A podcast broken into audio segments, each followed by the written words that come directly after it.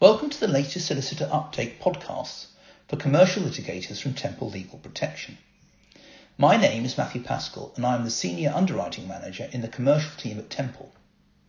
This podcast is part two of our podcast with a special report on the 2019 SRA Code of Conduct and its impact on how you advise your clients on litigation insurance. In this podcast, I will be looking at the practical impact on solicitors advising clients an alternative to telling your clients if you can't make, provide a personal recommendation. There's a brief introduction to working with Temple, and to finish, six things you should consider for the future when advising on litigation insurance. Before I start, a quick clarification of terminology. Litigation insurance used by solicitors is commonly known as after the event or ATE insurance. The latter is the technically correct term, but your clients may better understand litigation insurance. Lastly, a quick reminder about the context of this. On the 25th of November 2019, the SRA Standards and Regulations 2019, which are referred to as STARS in this podcast, came into force to replace the SRA Code of Conduct 2011. These changes are the most significant regulatory changes in a generation, and the professional obligations for solicitors are subtly altered by the changes. Under the SRA Financial Services Conduct of Business Rules, under the 2011 Code of Conduct, the financial services obligations were expressly focused on the firm. Rule 3.2 read, if a firm informs a client that it gives a personal recommendation on the basis of a fair and personal analysis of any ATE product. By contrast, the STARS version of the same states 11.2 if you inform a client that you give a personal recommendation, etc., etc. The expectation is now focused on you personally, not in terms of liability for negligence, but certainly in terms of your own professional duties towards a client.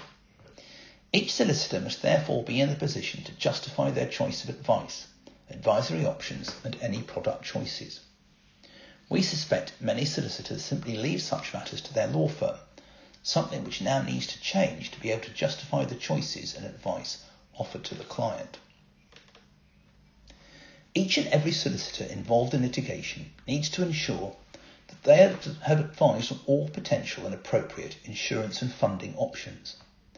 This will include, in suitable cases, ATE insurance.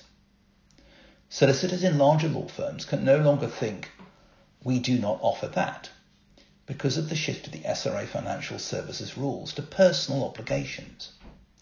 This, coupled with the introduction of the SRA Code of Conduct, which returns professional obligations to the individual solicitor and away from the firm, brings these personal professional obligations into being for a generation of solicitors unused to such a personal approach. When recommending an ATE insurance product, two criteria from the SRA Financial Services Conduct of Business Rules will bite. And this is from paragraph 11.2. A. You must give that personal recommendation on the basis of an analysis of a sufficiently large number of insurance contracts available on the market to enable it to make that recommendation. And B. That personal recommendation must be in accordance with professional criteria regarding which contract of insurance will be adequate to meet the client's needs. For most busy practitioners, the obligations are too onerous to make a personal recommendation and to conduct a market search for each and every client. So what is the alternative?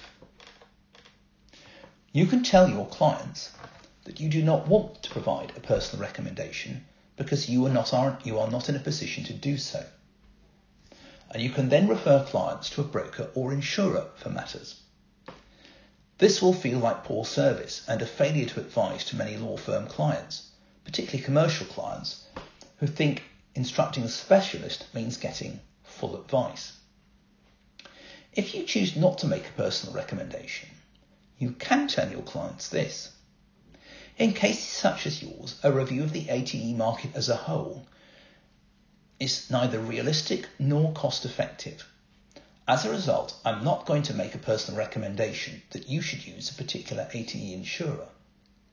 However, we work with Temple Legal Protection and Temple Funding, partners who are well recognised and respected in the ATE insurance and funding sectors.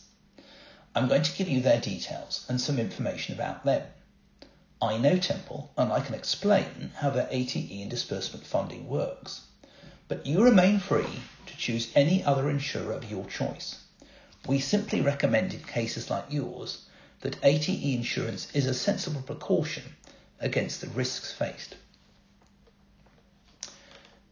Getting to know Temple and its products and services is straightforward. Temple Legal Protection have developed a product which can be explained easily and is recognised as a market leader. Meeting Temple's underwriters will enable you to fully appreciate what lies behind the name. We can offer training to you and your colleagues so you will be better informed about what Temple can offer. We have a clear and easy to read client guide along with a product guide and a solicitor's guide that you can give clients. These guides will enable your client to make a well-informed decision in a situation where you do not want to make a personal recommendation.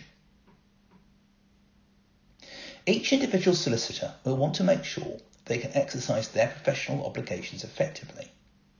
As a minimum, you should be considering what your firm has done about ATE insurance and disbursement funding advice in the past. You should review your approach to the revised STARS regime. You should set out a policy.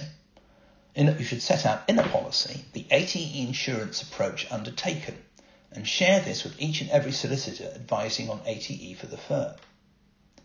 Ensure the firm puts on training against uh, uh, in relation to stars. Get to know an insurer such as Temple and make sure you know enough about them so you can provide your clients with the right information. Then they can make well-informed decisions about insurance in situations where you cannot make a personal recommendation. It is both the individual and firm's reputation and standing which are at stake.